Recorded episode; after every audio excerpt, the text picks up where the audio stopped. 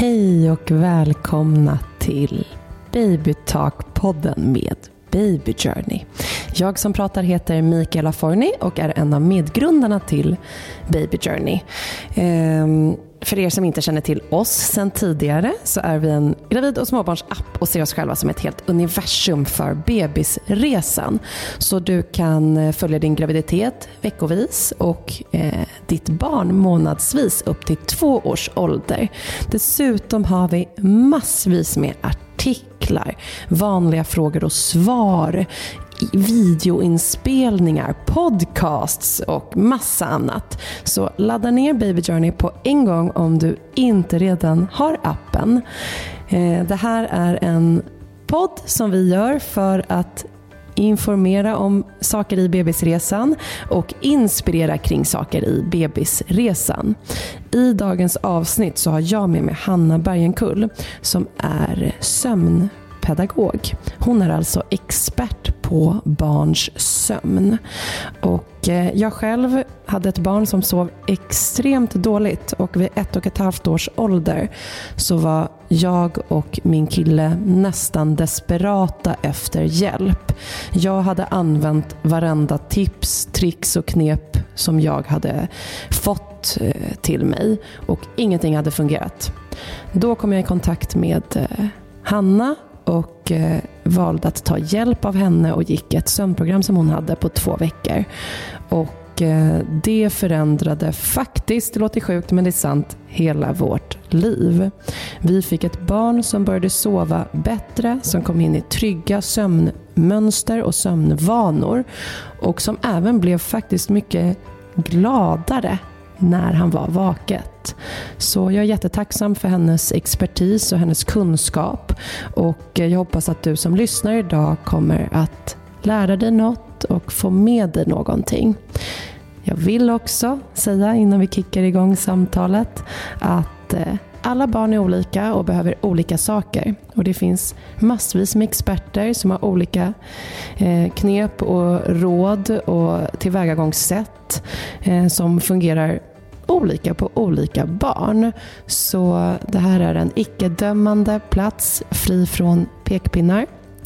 Så det är upp till dig som lyssnar om du vill ta till dig av de här tipsen eller inte. Jag kan bara säga vad som har funkat för mig och Hanna kan bara utgå ifrån hennes expertis och hennes kunskaper. Så varmt välkomna, nu kör vi igång.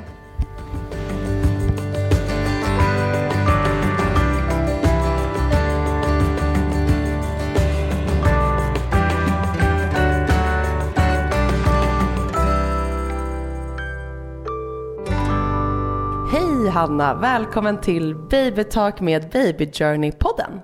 Hej Mikaela, kul att vara här. Jag är så glad över det här. Berätta, hur mår du idag? Jag mår bra. Det är fantastiskt att få vara här och spela in podd och eh, att träffa dig för första gången. Det är helt absurt att vi ska ses idag för att du är ju en person som varit jätteviktig för mig i mitt liv och ändå har jag aldrig träffat dig förrän idag. Nej, men vi har pratat väldigt många gånger med varandra. Det har vi. Mm. Känns det konstigt att eh, vara så viktig för så många och ha så nära dialog och komma så nära in på skinnet på så många människor utan att man ses? Ja, på ett sätt kan det vara det, för det blir ju så att man verkligen på ett plan känner varandra, fast man har inte träffats då, utan man har bara träffats över Zoom eller Teams eller WhatsApp eller någonting. Eh, och det kan kännas lite märkligt att ha en sån nära relation och inte träffas, för det blir ju att man nästan blir kompisar på något vis i någon form. Så här. Man kommer ju varandra verkligen in på livet. Absolut. Det gäller ens barn. Ja, för att eh, vi kom ju då i kontakt när jag fick tips eh, om att kontakta dig för att min son hade sovit enormt dåligt i ungefär ett och ett halvt års tid. Och jag hade frågat i mina kanaler om tips, jag hade googlat, jag har frågat på BVC, jag hade hört runt och jag, äh, det, vi hade för det fortfarande katastrofalt. Och började komma till den punkten då eh, hela familjen var väldigt långt ifrån välmående. Eh, Dante var jämt trött och hans föräldrar var jämt trötta. Och jag tror att alla tre hade utvecklat någon form av skräck och rädsla kring sömn. Istället för att tycka att det är någonting skönt och mysigt. Och så ska det ju absolut inte vara. Och jag kände mig absolut desperat när jag kom i kontakt med dig. Ehm, Men så gjorde ju vi, gick ju vi en, hade vi dig som handledare och du hjälpte oss med vår sömn med ett två veckors program kanske man kan säga. Ja. Ja, och ehm, det var ju ja, det bästa som typ har hänt oss. Alltså det bästa som hände oss kanske var Dante då. Eh, Men sen liksom blev det väldigt, väldigt mycket jobbigare än vad jag trodde när Ja. det kommer till sömnen. Mm. Och eh, då var det bästa som hänt oss att vi fick kontakt med dig. Ja, det är ju helt fantastiskt att få göra sån stor skillnad. Eh, Jag har ju själv varit på liknande plats där ni var. Eh, Mm. Och vi mådde jätte, jättedåligt. Vi sov ingenting. Och, eh, så jag vet verkligen Det är ju nästan som en liten hemlig klubb kan det Ja. ibland kännas som. Att de som har gått igenom väldigt dålig sömn, man tillhör på något sätt samma familj kan jag känna. Ja. Man förstår varandra. Mm. Men med det sagt så tänker jag att de som lyssnar nu, kanske und- vissa kanske undrar att men gud vad pratar de om? Vadå någon två veckors program och vad är det här? Kan inte du berätta, vad jobbar du med? Eh, Jag jobbar som SUM-rådgivare då, eller SUM-pedagog. Eh, och eh, det innebär att jag eh, stöttar och handleder och framförallt utbildar föräldrar så att föräldern på egen hand kan eh, skapa nya rutiner runt sömn. Eh, och eh, det är det jag gör. Det gör jag alla dagar i veckan och eh, alltid och har gjort så i eh, tre år nu på heltid och dessförinnan ganska många år på deltid. När, mina, när jag var föräldraledig helt enkelt. Mm. Det var då jag började sum, startade sömncoachen. Eh, så att jag har hållit på många år nu och eh, handleder och stöttar föräldrar. Och jag brinner så enormt mycket för det här. Tack vare att jag vet vad som hände med mig och min familj när vi inte sov. Och det var liksom ett nytt fenomen. Det hade aldrig hänt tidigare i mitt liv. Eh, Jag eh, är en sån person som alltid tyckt om att sova och haft ganska lätt för att somna med några få undantag. Eh, Men när jag blev förälder då ändrades det för att våran dotter sov ingenting. Ehm, Och det var så plågsamt. Ja. Eh, och på olika vägar fick jag ju hjälp då.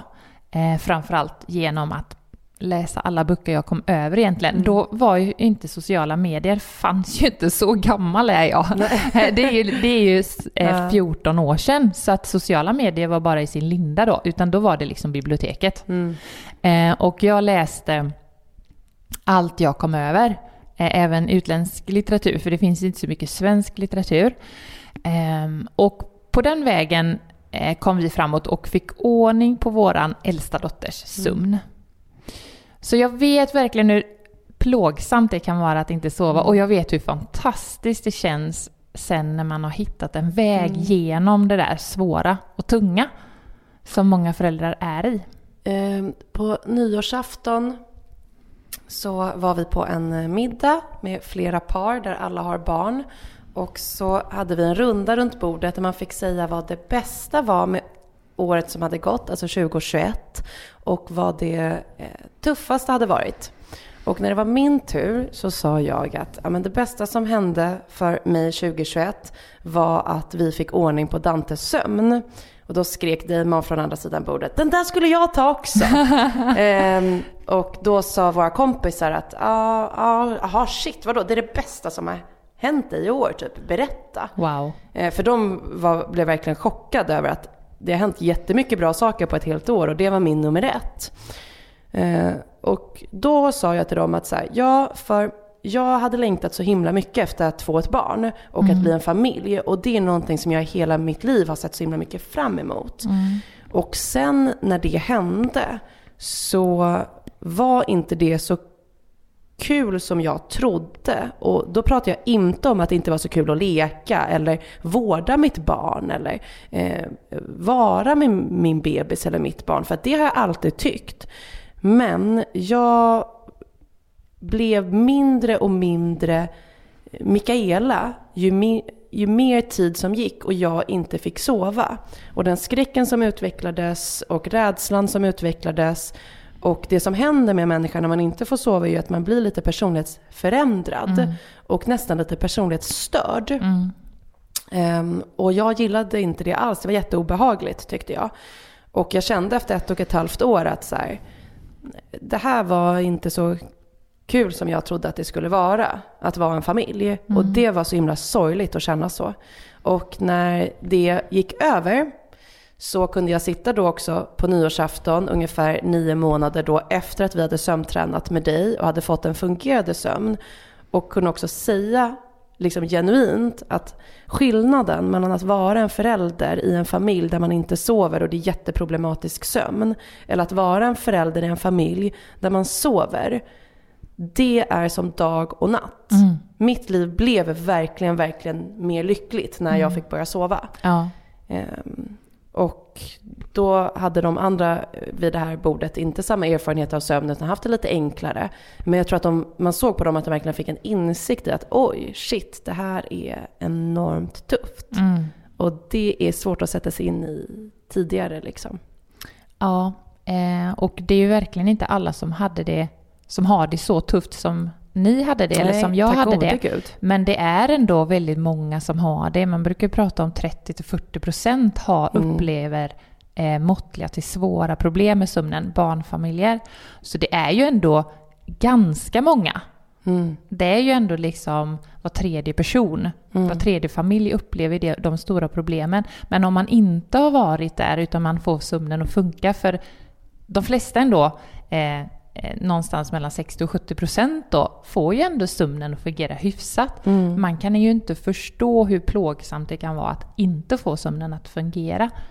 Nej, det kan man ju inte. Nej. Och någonting som hjälpte mig, som tidpunkten då jag började förstå att vi hade det liksom onormalt eller mer problematiskt med sömnen än vad som ska vara normalt. Det var när jag började fråga människor i min omgivning hur deras bebisar sov. Mm. För det tycker jag också är intressant. Att den generella uppfattningen är att bebisar sover dåligt, punkt. Mm.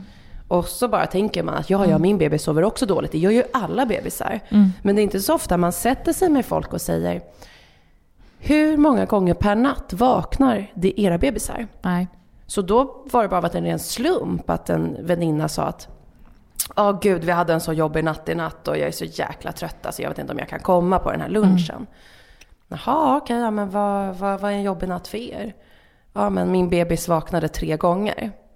Och när hon sa det så tänkte jag att ja, min, det, min bebis har aldrig sovit så bra att den bara har vaknat tre gånger. Nej. Det har aldrig hänt mm. mig. Mm. Och då var våra bebisar kanske nio månader eller mm. något sånt. Och jag tänkte att vilken dröm om mm. Dante bara hade vaknat tre gånger på en hel natt. Ja.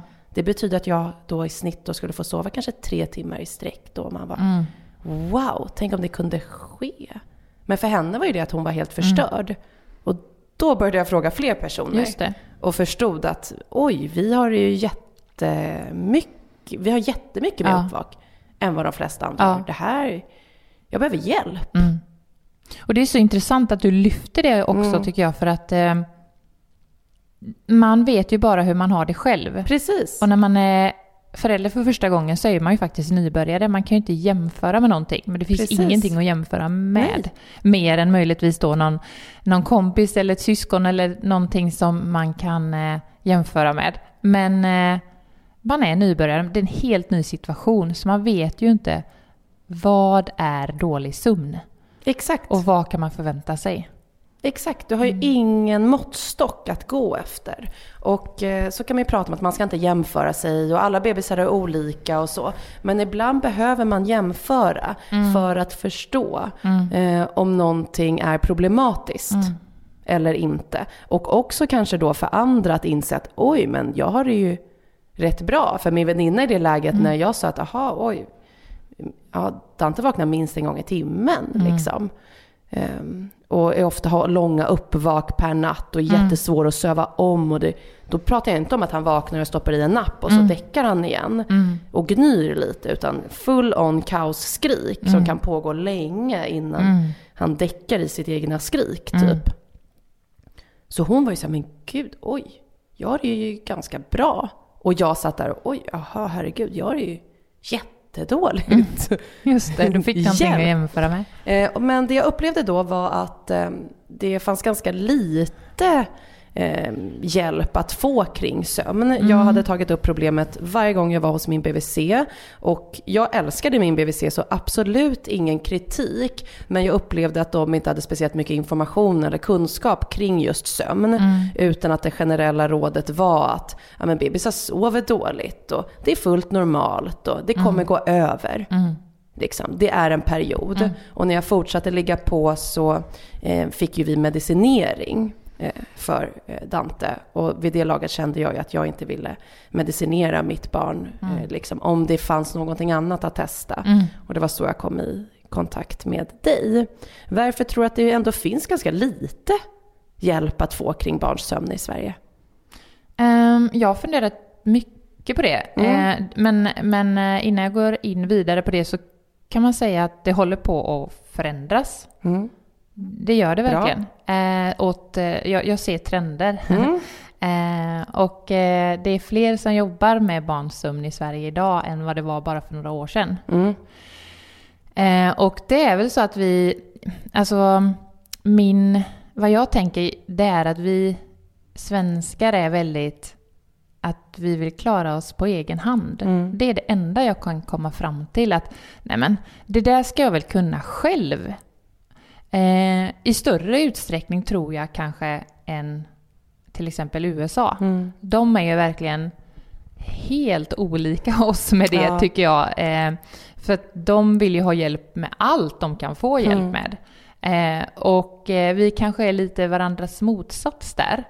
Ehm, men, men jag tror att vi börjar mer och mer, för allt det här med rådgivande och att, att gå till en terapeut har liksom vuxit, eller att gå till en rådgivare för ditt eh, företag, eller hur du ska du tar hjälp för att eh, inreda ditt hem i mycket större utsträckning idag än vad du gjorde för 15 år sedan. Så jag tror att det håller på att ändras. Eh, och jag tror att det är samma sak på alla, i alla delar egentligen.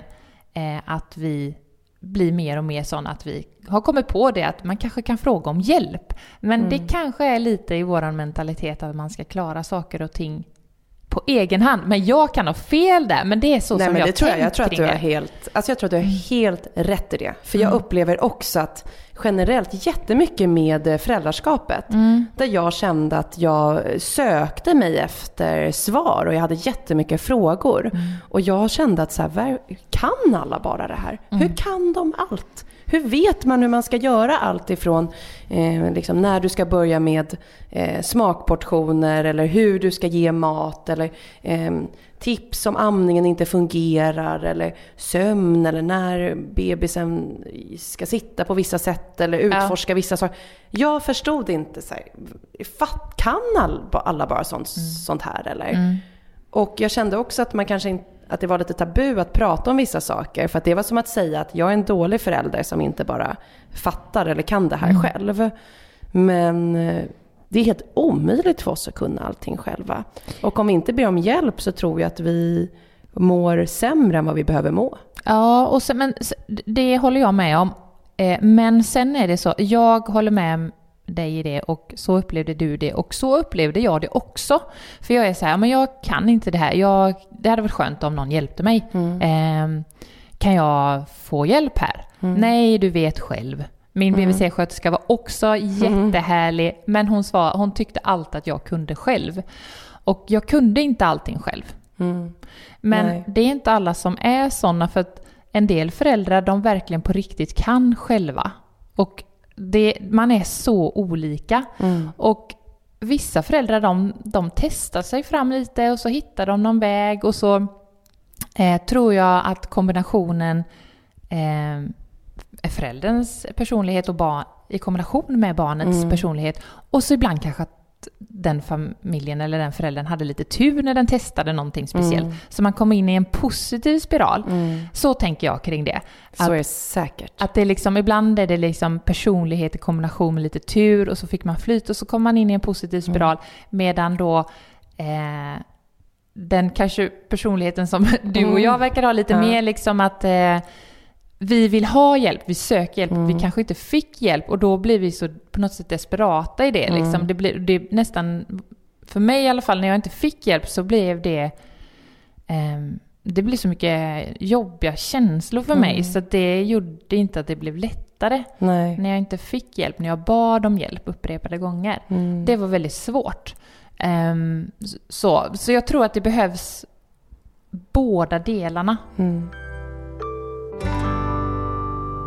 Den som lyssnar på det här nu, eh, troligtvis så antingen är det någon som kanske väntar barn och känner oro eller vill lära sig mer om mm, bebisars sömn och hur man kan tänka eller vill kanske ha med sig lite verktyg på vägen. Eller så sitter den, det är en förälder som lyssnar som behöver hjälp. Så då undrar jag, vad ska man göra om man har en bebis som sover dåligt?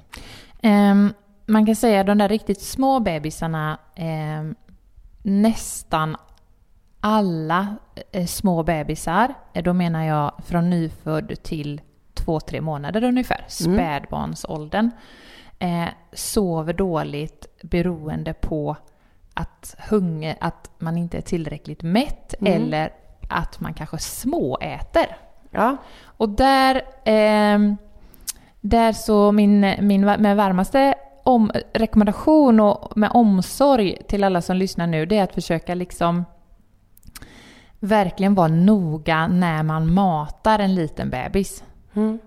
För en bebis, ett spädbarn, kan inte riktigt slappna av och sova sammanhängande om den är lite hungrig. Mm. För hungern gör att bebisen vaknar, för det är ju en överlevnadsstrategi. Mm. Det är väldigt, väldigt dumt att bara ligga och sova när man är hungrig. Hur ska man då klara av att överleva vintern? Mm. Så att en bebis är väldigt obs på att den är mätt. Mm. Ehm, så mm, det var väl ett litet svar där för de där riktigt små Mm. bebisarna. Eh, mat och sömn hänger ihop som yin och yang brukar jag säga. Mm. Alltså det går inte att ta isär dem. Utan man måste jobba både på sömn och på mat parallellt.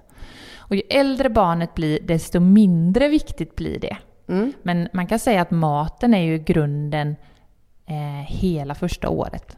Mm. Jätteviktigt de första två, tre månaderna och sen blir det något mindre viktigt men det är fortfarande viktigt. Eh, hela första halvåret och även fram till 12 månader. Mm. Sen är inte det en parameter som spelar riktigt lika stor roll. Men att jobba med maten är viktigt eh, när, i spädbarnsåldern.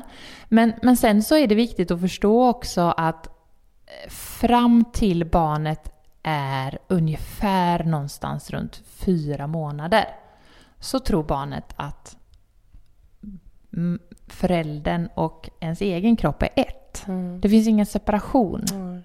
Men någonstans i det språnget som äger rum där någonstans runt fyra månader, där börjar barnet fullt ut. Den har, börjat, den har anat det kanske från tre Mm. månaders ålder att mm, okej, he- förälderns kropp, det är en kropp och min kropp en annan kropp och det finns ett här och ett där. Men någonstans mellan tre till fem månader brukar man säga så börjar barnet förstå det att föräldern kan försvinna. Mm. Och vad innebär det? Och någonstans därifrån fyra fem månaders ålder, de familjer, de föräldrar och barn som hamnar i den situationen, som upplever att man har stora sömnproblem, det, det kommer ganska ofta där, i Mm. den åldern, när barnet börjar förstå den här separationen. Mm. Och det är så viktigt att börja jobba på det med att lära sig att somna utan att föräldern är precis hos en. Mm. Eh, till en början är det ju jätteviktigt med mycket hjälp. Mm. Generöst med hjälp. Att stötta och, och hjälpa barnet att närma sig Mm. sömnen pratar jag ofta om. Men att barnet tar sig in i sömnen i, i full övertygelse och vetskap om att mamma hon gick ut i köket. Eller jag hör att pappa är i hallen. Alltså den här barnets kontroll. Jag pratar mycket mm. om kontroll och då är det barnets kontroll. Att barnet ska ha kontroll över vad är min förälder, alltså vad är min trygghet? Mm. Vad är min flockmedlem? Mm. För vi kan inte riktigt slappna av och sova om vi inte vet vad flocken är. Och det gäller ju våra barn, men det gäller ju också oss vuxna. Det kan ju man relatera till själv. Mm. Om ens partner är ute mm. då man inte vet när hon precis. eller han kommer hem. Så bara den personen oro. Mm. precis, skickar ett sms. Du kan somna, jag, mm. jag är hemma klockan två. Bra, då vet man det i alla fall. Då kan de flesta mm. av oss slappna av och somna och sova fram till två. Det är lite samma teori som när man blir ett större barn. Jag minns i alla fall när jag var liten att det här med att man älskade att sova när föräldrarna hade folk över eller somna mm. i soffan. Eller, för att det var en känsla av att all, mamma och pappa är där, alla är här, flocken är samlad. Mm. Och då blir man trygg ja. och slappnar av. Mm. Så jag jobbar jättemycket enligt liksom den grundtanken. Um, och jag, jag är ju uppvuxen i en väldigt stor familj Alltså jag brukar säga att eh, vi är en svensk familj, men vi beter oss lite som den stora bullriga italienska familjen. För vi är ju sex syskon och mm. jag, vi bodde på samma gata som alla mina kusiner typ. Och det var väldigt många kusiner. Mm. Så det var jättemycket folk ut och in hela tiden i huset. Och, och jag är uppvuxen med just det att liksom mycket folk, mycket ljud, mycket trygghet. Mm. Eh, och vad som är när man inte har det är naturligt för man kan ju inte hindra alla 16 kusinerna från Nej. att låta när bebisen mm. ska sova. Och så är det väldigt tyst, kanske man bor någonstans mm. och det är väldigt tyst och det är tre personer i ett hus Precis. eller i en, i en bostad. Det blir väldigt tyst, det blir mm. väldigt artificiellt på ett sätt. Det är ju mer det vanliga ja, idag. Att precis. man bor en familj i en lägenhet eller ett hus. Ja. Och då är det två vuxna och ett eller två barn. Ja. Och då, om man då eh, är med bebisen mm. tills hon eller han har somnat och går ut. Så dels har ju barnet inte kontroll på att du har lämnat rummet. Barnet Nej. har inte kontroll på vad är min flockmedlem. Mm. Och när, det går bra när barnet är i djupsömn, men, men när barnet går upp i ytligare sömn, eller är i en mm. sömnskarv då, mellan två sömncykler, då kontrollerar allt, vi är uppe i vakenhet eller ytlig sömn för att kolla vad flockmedlemmarna är och för att kolla om någon ska äta upp oss eller slå Exakt. ihjäl oss. Det är sedan urminnes tider. Ja. Och när vi kollar det och så har någonting ändrat sig för pappa han var ju bredvid mig när jag somnade men nu är han borta. Då, om man är emellan vissa sömnskarvar så är vi bara i ytlig sömn. Mm. Och emellan vissa sömnskarvar är vi helt vakna. Om du är i en sömnskarv där du egentligen bara skulle ha ytlig sömn och du upptäcker att pappa är borta, då går ju du upp i hel vakenhet. Det var Precis. antagligen det tänker jag som hände med Dante. Mm. Att han liksom gick upp i hel vakenhet mm. och så hade han etablerat ett mönster också av olika anledningar då. Så det blir Precis. ett beteende. Eftersom att, vi gjorde någonting som jag tror är ganska vanligt. Att man har en bebis som inte går att lägga ner.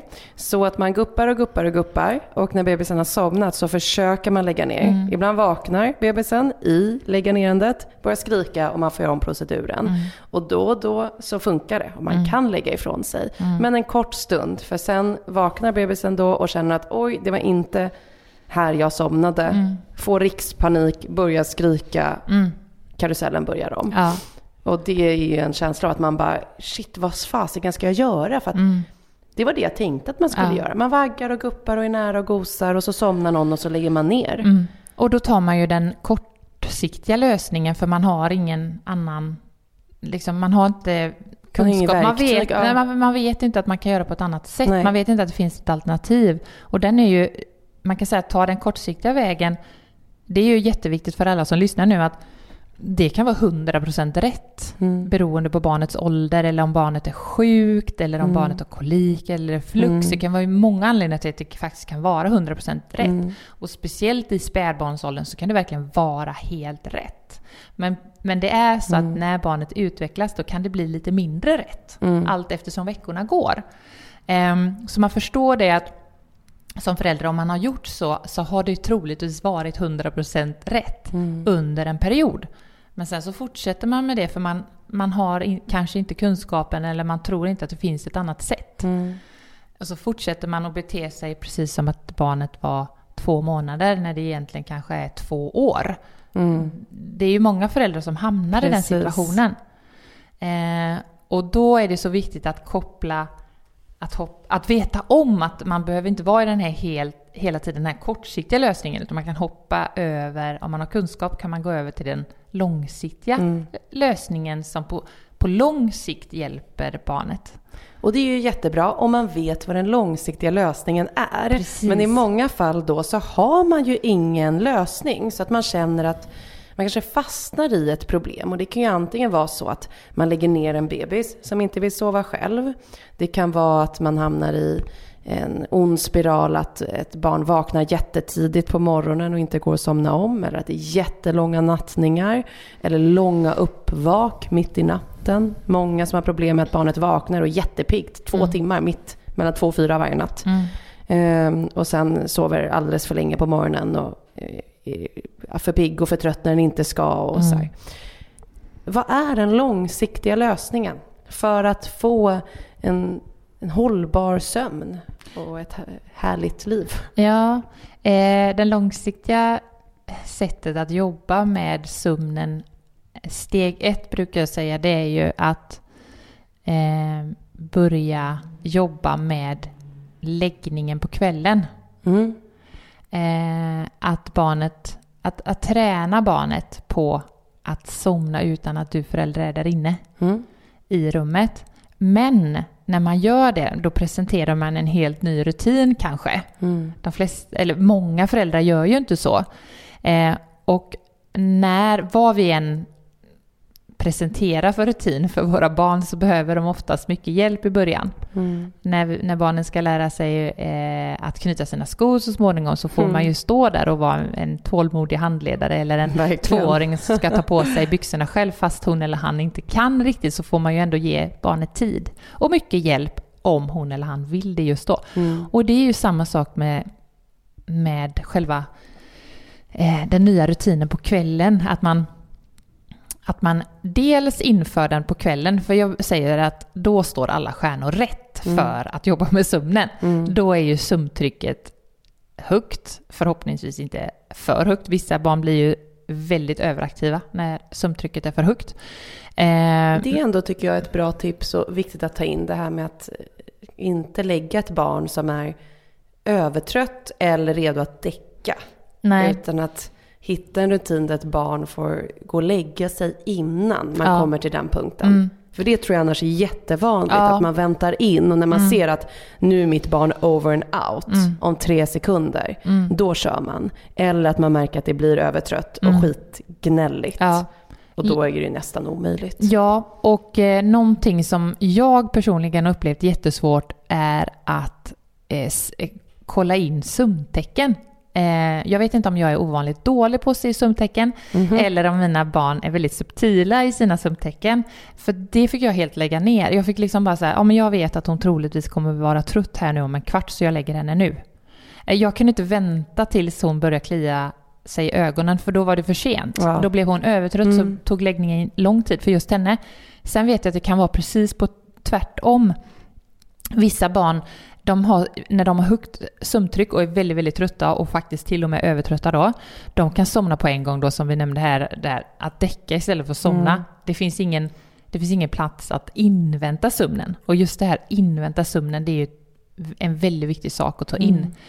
Mm. Eh, så det, det som jag tänker att många föräldrar skulle få hjälp av, det är att låt säga att ni i vanliga fall lägger ert barn klockan åtta troligtvis, det generella rådet, nu är jag generell i mm. detta rådet, men mm. de flesta eh, som då, då vet man, nu är barnet jättetrött, nu kommer han somna på en gång. Mm. Skulle jag säga, eh, försök att läsa på eh, och sen när du väl har läst på eh, på olika sätt, det kan vara genom mina sociala medier eller andra sociala medier. Det finns ganska många som, sömnrådgivare i världen. Eh, eh, att, att liksom när du känner att du har kunskap, att du ska börja ändra så att du kan börja ändra rutinen. Att du istället för att vänta till klockan åtta då som ni kanske har gjort mm. senaste halvåret eller senaste året. Att nej men alltså jag, jag tror att det är bara cold turkey nu. Jag ska lägga ja. 19.00 istället. Eh, innan han överhuvudtaget visar några sömntecken. Mm. Så att du får, då kanske han inte somnar på fem minuter eller på tre minuter. Utan det kanske tar, det kan vara ganska stökigt där, en halvtimme, 45 minuter. Det är mm. inte alls ovanligt när jag jobbar med föräldrar att det stökar första läggningen där 45 minuter. Det är inget mm. ovanligt. Och jag vill att det ska få hända, för det är då man tränar på den nya rutinen. Mm. Man hjälper barnet att närma sig sömnen. Och man lämnar rummet innan barnet somnat. När barnet är avslappnat. Så första kvällen när man inför de här nya rutinerna, att, att man bara är medveten om att det bör helst ta mer än en kvart. Mm. Det bör helst krångla. Och så eh, när barnet är helt lugnt i kroppen, att man lämnar rummet. Och också berättar att man lämnar rummet. Och då mm. använder jag ju eh, någon form av mantra. Det spelar faktiskt inte så stor roll vad man säger. Man kan hitta på ett eget mantra eh, där man upprepar samma mening flera gånger. Eh, så att barnen, barnet liksom kan påminnas utanför dörren på sikt. När... Puss och godnatt, du är en skatt. Precis. Någonting sånt kan man säga. Och så hitta, man kan ta ett annat språk. Det är en del mm. föräldrar som frågar mig, kan, jag, kan min man ta det där på tyska? Jag bara, mm. ja men det spelar ingen roll liksom. Det viktiga är att barnet bara känner igen samma liksom, melodislinga på något mm. sätt.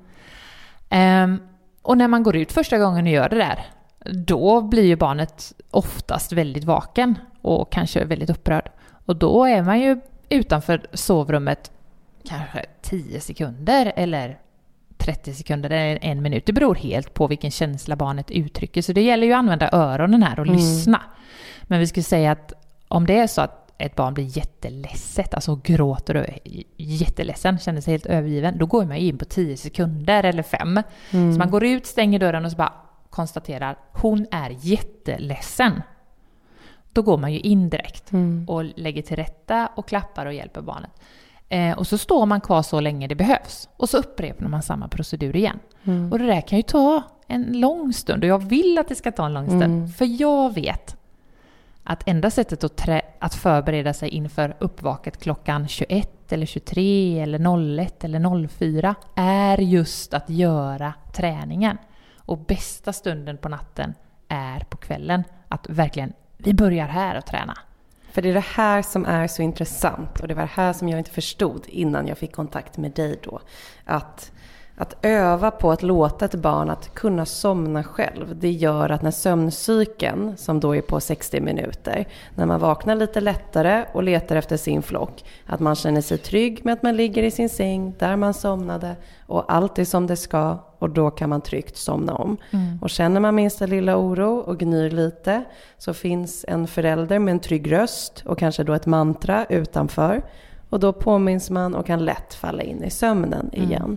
Utan att man då behöver vakna upp i panik. Mm. Och det är anledningen till att man ska lära sig att sova själv. Mm. Och det tycker jag liksom kan vara viktigt att förstå. Att det inte handlar om att lära dig att sova själv så att jag slipper ligga bredvid dig eller för att jag inte orkar. Så mm. Det handlar om att en liten person ska bli trygg i att min flock finns alltid här med ja. mig.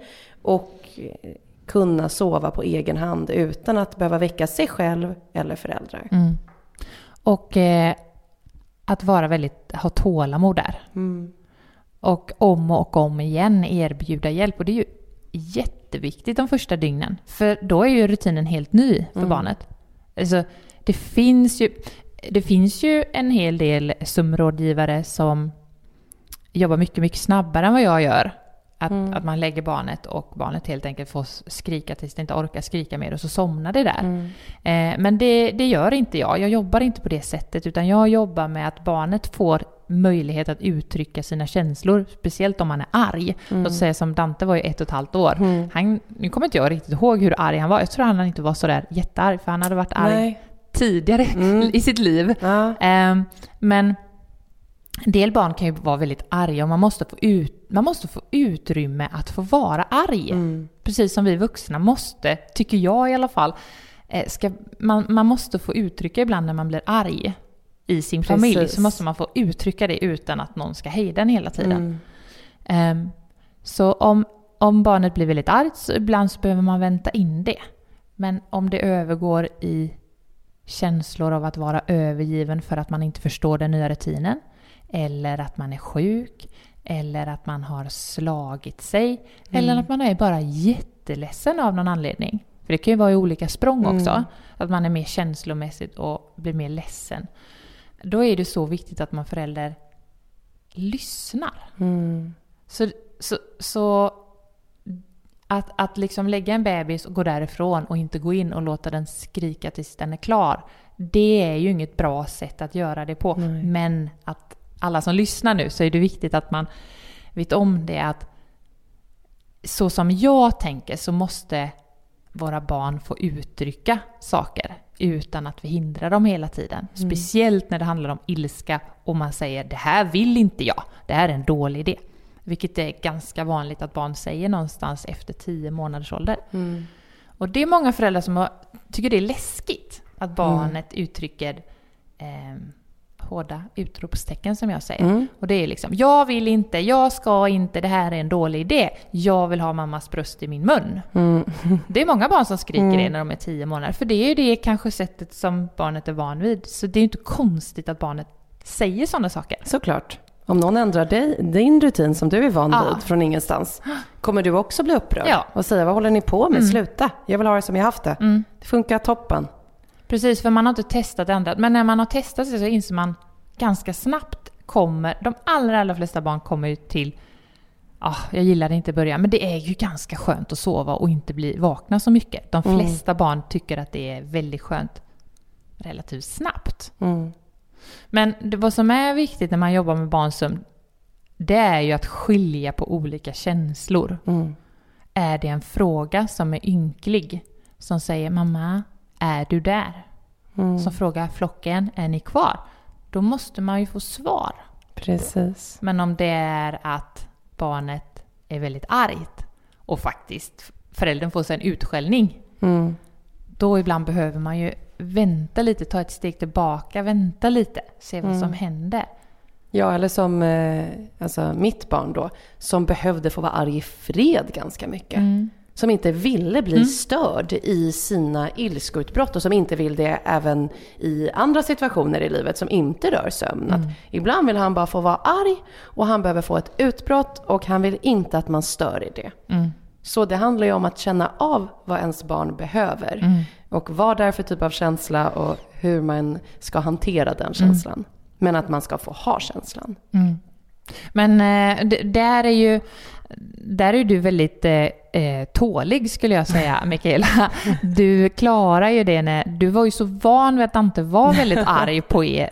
Ja. När han inte sov så blev Mm. ju han arg. Han, Mm. Vissa barn blir väldigt ledsna när de Mm. inte sover. Men Dante var ju oftare arg, eller hur? Ja, och det är ju faktiskt ganska, det måste jag säga att det var jag ju ganska glad över. För det kan ju vara lättare att bemöta ilska, Mm. bemöta någon som är ledsen. Det kan ju vara lite tuffare för att Mm. man kan ju känna sig så himla elak. Mm. Liksom. Att säga, gud men varför gör jag det här Mm. mot dig? Är det verkligen det bästa? Mm. Ehm, men ofta så är det ju det. Och det Mm. jag tar med mig av dig, det är det som du sa till oss hela tiden. Att så här, om ni har kommit till mig så har ni gjort det av en anledning, att ni lever på ett sätt som inte är hållbart och Mm. att ni behöver hjälp och stöd. Kom ihåg det, att det ni hade innan var inte ett hälsosamt alternativ för er Mm. Och det tycker jag också är viktigt att ha med sig att om man söker sig till hjälp och vill testa någonting nytt, till Mm. exempel då din sömnmetod, så ska man man ska komma ihåg varför man bestämde sig för att ta det steget. Mm. För det ibland kan man känna sig elak som förälder i massa situationer i sitt liv. Det kan ju även vara när man pottränar. Mm. Och ens barn säger, nej men jag vill bara ha blöjan. Man känner sig, men ska vi inte bara låta barnet ha blöja tills den är sju? Men det kanske inte funkar så bra liksom. Eh, så man ska komma ihåg anledningen till att man tar det och att det faktiskt är för barnets bästa. Ja. För ett barn mår bra av att få sova. Mm. Och det är jätteviktigt för mig att förmedla att Mm. eh, Dante blev en gladare person Mm. när han fick sova mer. Mm. Och Dante sover mer nu, när han är två år och åtta månader, än vad han sov när han var ett halvår, ett år. Mm. Och det är för att också sömn föder sömn. Mm. Och jag har gett honom rätt förutsättningar för Mm. att få sova. Ja. Så han gillar att sova och jag ser att han behöver sova. Mm. För ett tag tänkte jag, men han kanske inte behöver sova. Mm. Men han var ju då arg ganska mycket. Eh, dåligt tålamod och irriterad och gnällig och ont. Och, han var ju alltid trött liksom. Ja. Så det blev ju bättre för hela familjen. Ja. Och det ska man komma ihåg. Mm. Eh, jag tänkte att vi ska gå igenom lite läsarfrågor. För vi har fått in liksom hundratals frågor kring sömn. Mm. Så vi har ju dels gjort en videoinspelning som man hittar på Baby Journey inne i appen om man söker på sömn. Eh, där vi har försökt gå igenom så mycket som möjligt. Eh, men jag tycker också att det är kul att just eh, svara på specifika läsarfrågor. Och det brukar vi alltid ha i podden. Och i vanliga fall så brukar jag ha tre läsarfrågor men nu har jag sex. så Oh. Hanna, nu kör vi. Nu kör vi! Fråga nummer ett. Hur får man en nyfödd bebis att känna sig trygg i sitt babynest? Trygghet för ett... Och då får man ställa... Man får omformulera frågan lite. Mm. Vad är trygghet för en bebis? Mm? Eh, som jag tänker på det så är det att vara mätt. Mm. Att vara mätt, då känner man sig trygg för då kommer man överleva en stund till. Mm. För en bebis vet inte det. Att det alltid finns mat. Utan Nej. att känna hög mättnadskänsla, känsla, då känner Mm. man sig trygg. I kombination med att, att känna eh, förälderns fysiska kropp. Mm. Men att bara känna förälderns, eller för mycket, eller nej jag ska inte säga det, man kan inte ha för mycket fysisk kontakt med ett spädbarn eh, eller ett litet barn. Det kan man inte ha. Men om, hon, om den här föräldern då eh, tänker att eh, att önskar att bebisen ska kunna sova i sitt babynest så handlar det om dels att jobba med maten parallellt med sömnen. Och, om bebisen, framgick det här hur gammal bebisen var? Nej, en nyfödd bebis, Ja. så kanske mellan 0 och 3 månader då. Ja, eh, då skulle jag säga att börja jobba med att bebisen somnar självständigt på någon av dagsvilorna. Mm. För bebisen sover ju kanske tre eller till och med fyra gånger beroende på ålder då, eh, på dagen. Mm. Och eh, det är ju nästan alltid så att en eller två vilor är lite lättare Mm. för bebisen att somna på. Och då är det så klokt att träna på det där momentet just att bebisen somnar på egen hand i babynästet. Mm. Att man hjälper bebisen nära sömnen så den är helt avslappnad och andas lugnt. Men innan bebisen har somnat, att man lämnar rummet och också berättar det. Då kan man säga sov så gott, vi syns sen. Sov så gott, vi syns sen. Och så kanske man går och gör något annat i bostaden och inte vet jag, städa lite eller någonting så bebisen hör att du är där. Mm. Ehm, kanske du påminner en gång till med din röst, med mantrat att bara sov så gott, vi syns sen, sov så gott, mamma är här, kan man säga. Mm. Ehm, och så kanske man behöver gå in igen. Men att man försöker så här, tänka långsiktigt, att man jobbar på det sättet kanske under några veckor. Mm. Och sen kommer man märka det bara, oj, hon eller han klarar det här själv på egen hand. Mm. Och så tar man det vidare och vidare och vågar utmana det så småningom även ibland när bebisen säger, när den kanske är ett halvår, Fast jag vill inte det nu för Mm. jag tyckte det var jätteroligt i vardagsrummet. eh, och att man ändå se- ser att kan jag ändå kan jag jobba vidare på detta på något Mm. sätt. Så att börja just när det är det här lilla barnet som vi tänker nu då, 0 till 3 månader. Mm. Maten, den är så otroligt viktig. Mm. Eh, Maten. maten. Mm. Och när man matar ett spädbarn, eh, brukar man ju tänka 0 till 2 månader ungefär, Mm. pratar man om spädbarn. Eh, mata ett spädbarn med ersättning eller amma, att, att man gör det, att man tänker på det som en trerätters måltid. tycker Mm. jag är en jättebra sak. För Mm. alla som ammar eller ger ersättning, eh, det kan vara äldre barn än två månader också. Ni, kan tänka, ni som inte gått över på fast mat än, tänk att, att ni erbjuder en, att det är en trerätters sittning. Mm. Så ni ammar eller ger ersättning när bebisen vaknar. Eh, och sen så rapa, byta blöja, mingla lite brukar jag säga. Mm. Eh, gå runt och snacka med de andra där hemma. Och så lägga barnet till första bröstet en gång till så att barnet erbjuds den fetaste mjölken om du Mm. ammar. Eller då ge ersättning en gång till, erbjuda. Kom ihåg det ordet också då, erbjuda. Att det är liksom, man måste Mm. inte äta nästa rätt Nej. på den här måltiden. Utan man kanske hoppar över någon rätt och så kanske Mm. man tar efterrätten sen. Man kanske tar förrätt och efterrätt. Eh, Men att man erbjuder Mm. mat upprepade gånger under minst en timme brukar jag säga. Mm. Så alla som ammar och så, att ni verkligen tänker att det är en måltid som med flera rätter. Mm. Och sen att, att eh, magen får vänta en stund. Och hur länge magen får vänta på nästa måltid, Mm. det beror på åldern. Och är man riktigt spädis och bara några veckor, då kanske det är en max två timmar man Mm. väntar. Och så erbjuder man mat sen igen. Men att man är väldigt noggrann med att vara, liksom, erbjuda de här Mm. olika rätterna i varje måltid. Gud vad bra. Nästa fråga. Eh, Jag som lyssnar är gravid och livrädd för den rubbade sömnen. Hur ska jag förbereda mig och tänka inför bebisens ankomst? Läs på! Mm, jättebra tips. Ja, det önskar jag att jag hade på. gjort. Ja. Ja. Alltså, det finns ju mycket amerikansk litteratur. ehm, och vill man eh, läsa något som inte är en ren faktabok så kan man läsa min bok. Mm. Eh, Visst kan Lillis räv sova? Jättebra bok som jag varmt rekommenderar. Ja, Mm. och den är ju liksom skriven för att man ska bara få en liten inblick. Den Mm. kan man läsa när man är gravid och inte har fått barnet än. Men liksom att man, det pratar jag en del om det här som jag nämnde tidigare med mat. Också just det här, Precis. det här lilla barnet Mm. liksom. Att det är väldigt kortfattad fakta men det är för att alla föräldrar som är trötta ska orka ta sig igenom och komma in och få första starten. Mm. Så läs på. Det finns bra litteratur. Jättebra. Fråga nummer tre. Hur får jag mitt barn att sova längre på morgonen? Hon vaknar jättetidigt trots att vi har börjat lägga henne senare. Och här har vi ju lite fått svar på den här frågan innan. För det kanske då är fel taktik att lägga ett barn senare om Mm. den vaknar tidigt. Men ett, ganska, ett ganska vanligt misstag vi gör. Ja, det är så vanligt. Mm. Och jag jag skulle säga att åtta av tio barn behöver lägga sig ungefär en halvtimme tidigare än vad föräldern tror. Mm.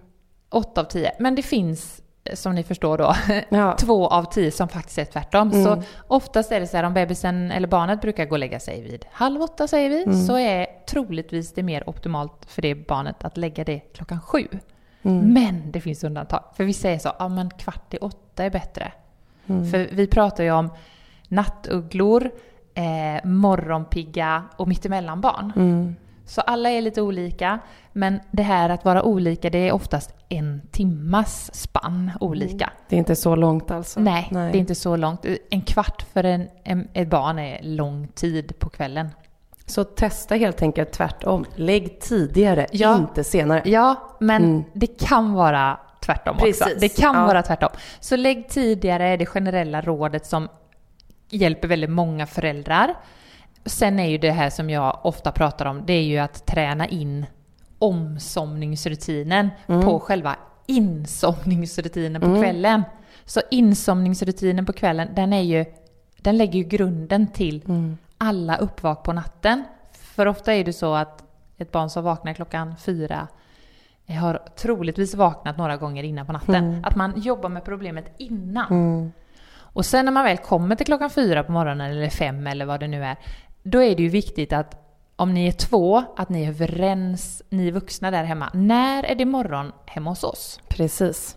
Att man gemensamt säger, det kan vara klockan sex. Mm. Det kan vara halv sju. Eller sju.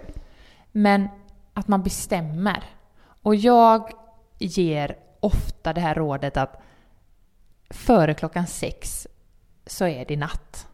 Så För allting, det är det ju faktiskt. Ja, så allting som händer innan klockan Mm. sex, då pratar inte ens om Mm. morgon, utan då Nej. pratar jag om det är fortfarande natt. Ja, Så man behöver ju bete sig också som att det är natt. som att det är mitt i natten. Mm. Så när bebisen vaknar då, eller barnet vaknar klockan fem, så får Mm. man ju liksom inte avslöja att det är snart morgon. Utan så så gott vi syns imorgon, det är natt. Precis. Mm. Det kan vara riktigt svårt de där tidiga morgonvaknarna. Det är det svåraste. Oftast eh, när sommarhalvåret är här också. Och Mm. de ser. Mörklägg. Mm, vi har ju mörkläggning i Jätte- Dantes rum, men öppnar jag eh, dörren för mycket, Mm. då kan han se är ljus. Då säger han, de andra barnen har vaknat nu. Och då säger jag, nej det har de inte. jag ser, det är ljust. De andra barnen har gått upp, de äter frukost. nej, det gör de inte Dante, klockan är fem. Okej, nästa fråga. Jag har ett barn med enormt stort närhetsbehov vid sömn. Vad har du för tips? Barn antar jag att det kanske är då från ett år och någonstans ett år och uppåt, men Mm. det kan- står inte hur gammal vi, barnet vi kan är. tänka från sex månader Mm. där. Eh, och eh, eh, vi, vi är ju olika och vissa, vissa barn och vissa vuxna har ju mer behov av närhet och känna fysisk kontakt än andra. Eh, vissa av oss vill ha mycket och andra vill ha lite. Så så är det. Men sen är det, det är ju viktigt att ett barn med stort närhetsbehov, att den får liksom tanka närhet. Mm. Eh, men sen upplever många föräldrar som jag har hjälpt genom åren att det där barnet som var high needed baby och hade jättestort närhetsbehov eh, hade något mindre närhetsbehov när barnet sov tillräckligt mycket. Mm.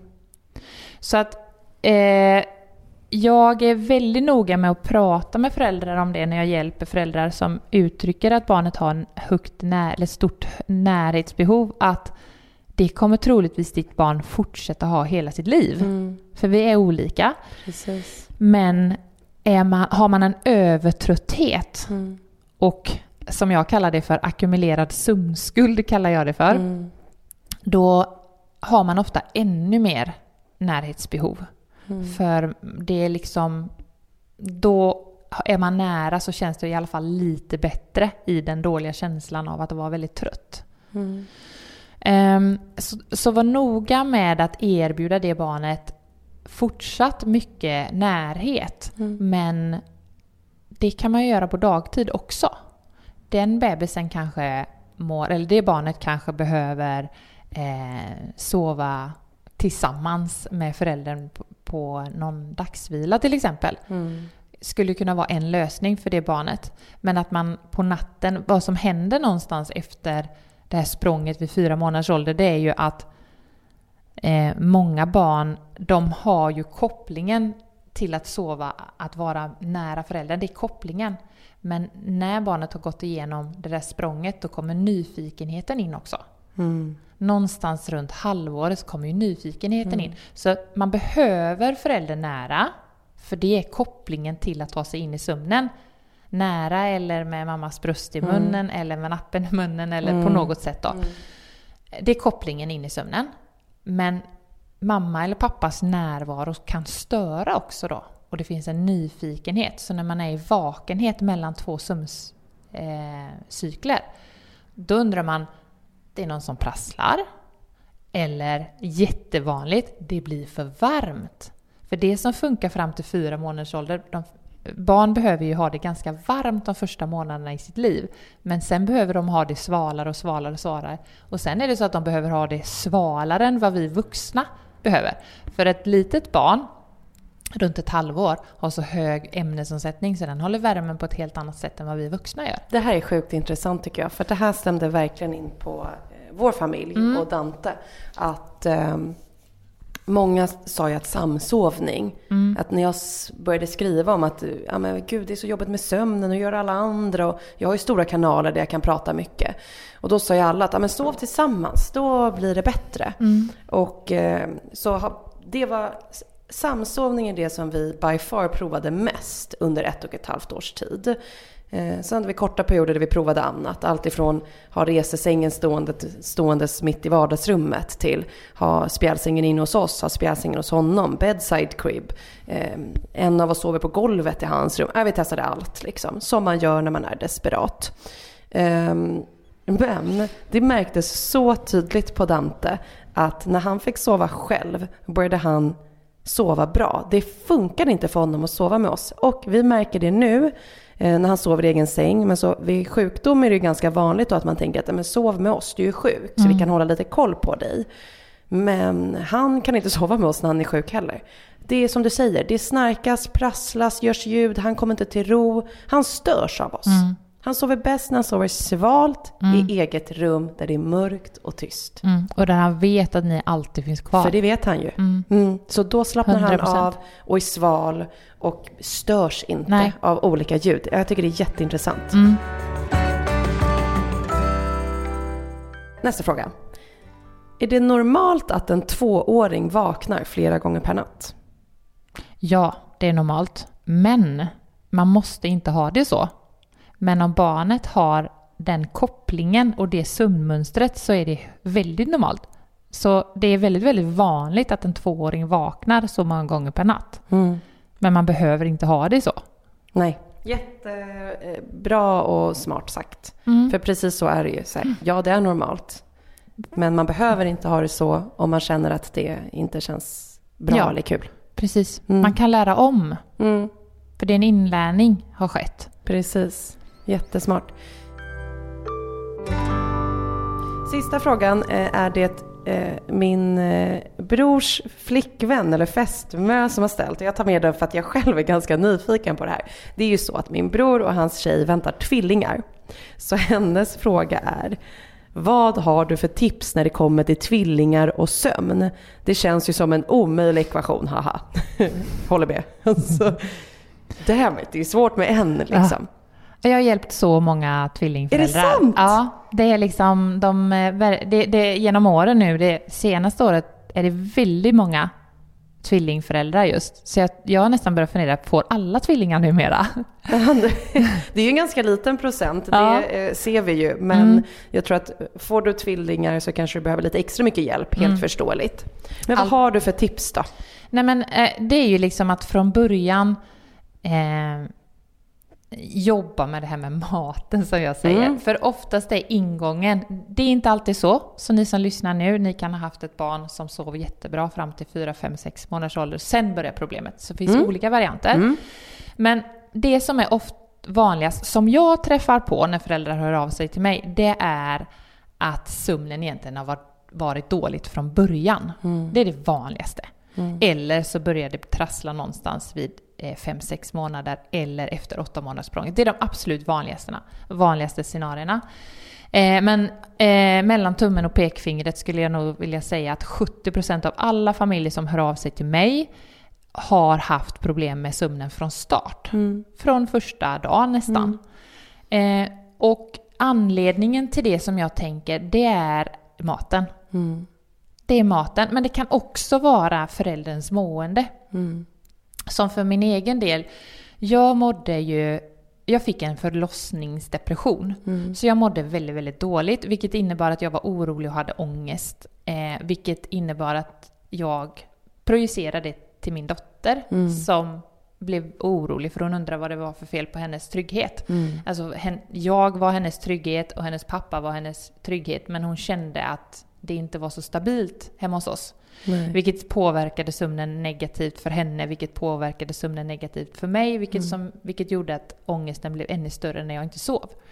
Och då sov inte hon heller. Så det var en ond spiral där.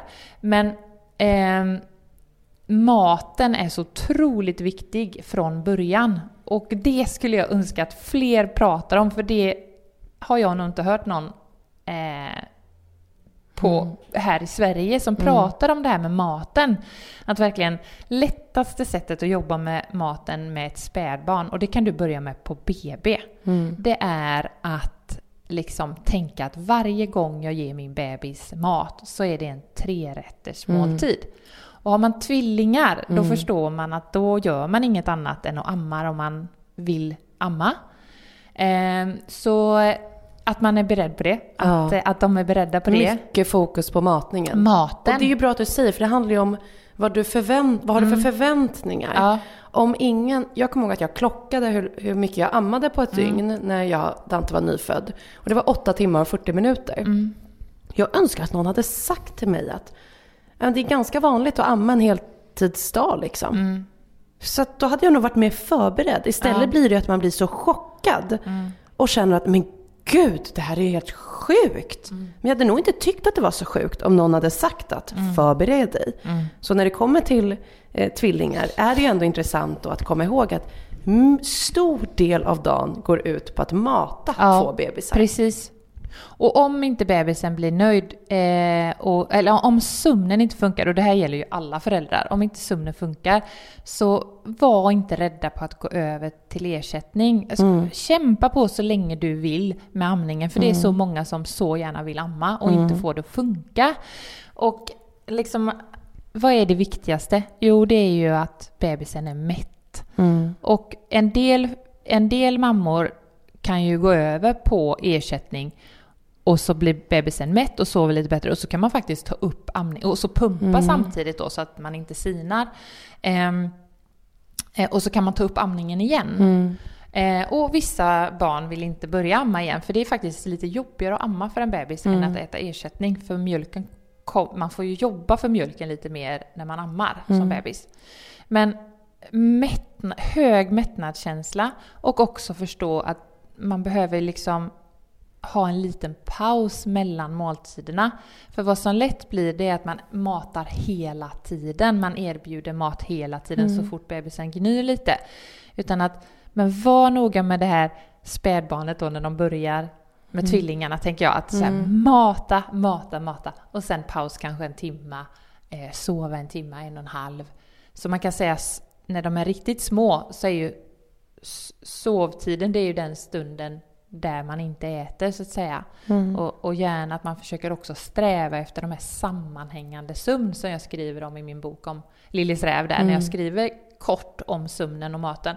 Sa, att eh, sträva efter sammanhängande sömn. För då får ju också magen vila en stund. Och sammanhängande sömn, så som jag tänker på det, det är ju en och en halv timme i alla fall. Annars är det bara en liten kort nap. Precis. Den här sammanhängande sömnen. Och vaknar någon av bebisarna, tvillingarna här nu i det här fallet, Ja. eh, efter en halvtimme, att, att man kanske inte ger mat direkt, utan man kanske vagg, bara vaggar bebisen i famnen så att den somnar om, eller i bärselen, eller lägger i vagnen så att vi sover en liten stund till.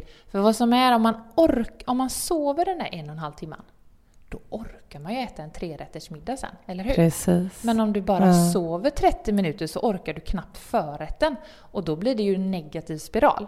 Mm. Allt hänger ihop. Allt hänger Mm. ihop. Tack snälla för svaren på de här. Det var alla läsarfrågor. Eh, och vi ska börja runda av för att vi har pratat superlänge. Jag hade nog kunnat spela in fyra avsnitt till. Så det får då bli ett till avsnitt senare på den här säsongen eller till nästa säsong. Tack snälla Hanna för att du gästade oss. Och eh, glöm inte bort att klicka hem Visst kan Lillis räv sova. Om du känner att du vill ha lite tips och tricks när det kommer till sömn. Det är ett bra första steg att ta, att köpa hem den boken. Och den är jättelätt att läsa. Man tänker ju så här, åh nej, inte någon jäkla lång bok om sömn. Snabbt måste det gå. Men den är ju både en barnbok och en vuxenbok i ett och jättelätt läst. Ja, och det var ju det som var tanken. För man, Mm. Precis. Jag hade svårt att läsa de där tjocka faktaböckerna när allting var upp och ner på. Det går inte. Det är därför det går så bra för Baby Journey också till exempel. För att det är mer lättsam information. Där du kan välja ut vad du behöver just nu och ta del av den informationen. Den här faktaboksklumpen kan ju kännas lite tuff att ta sig an när ögonen ser i kors av trötthet. Mm. Tack snälla Hanna för att du gästade och tack för att ni lyssnade. Puss och kram! Tack!